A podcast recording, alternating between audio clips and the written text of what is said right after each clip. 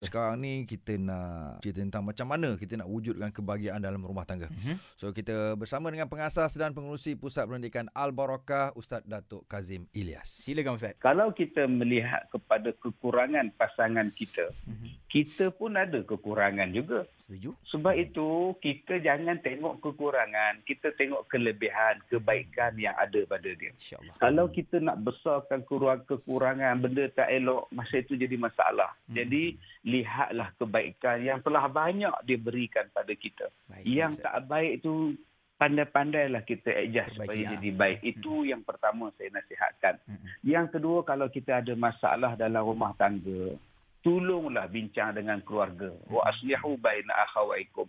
Bincanglah. Banyak orang bila ada masalah rumah tangga dia simpan, dia simpan dan simpan akhirnya meletup. Bila meletup bergaduh bercerai. Habis. Libatkan kita masa nak kahwin dulu berapa banyak yang terlibat mak bapak Mhm. Qadi, saksi, semuanya terlibat. Datang datang bertenggek tengok masa akad nikah tu. Mm-mm. Cubalah masa kita dah ada masalah, jumpa dengan mak bapak, jumpa dengan keluarga, jumpa balik dengan ustaz naib qadi, dengan saksi-saksi tu jumpa balik. Baik. Nak bincang macam mana nak selamatkan rumah tangga kami. Mhm. Yang ketiga, masalah mesti ada. Tak ada yang kata tak ada masalah dalam Betul, rumah betul. tangga. Betul. Jangan perbesarkan masalah, selesaikan cepat-cepat masalah. Hmm. Jangan bila isteri komplain kita biarkan. Jangan bila suami mengadu apa-apa kita buat tak peduli. Walaupun benda tu kecil, kadang-kadang dia menjadi masalah. Hanya dengan masalah ubat gigi saja. Ah, Hmm. Ada kes yang begitu saja. Dia gunakan ubat gigi tak betul, dia picit daripada atas, dia tak picit daripada bawah. Punca itu saja bertumbuh.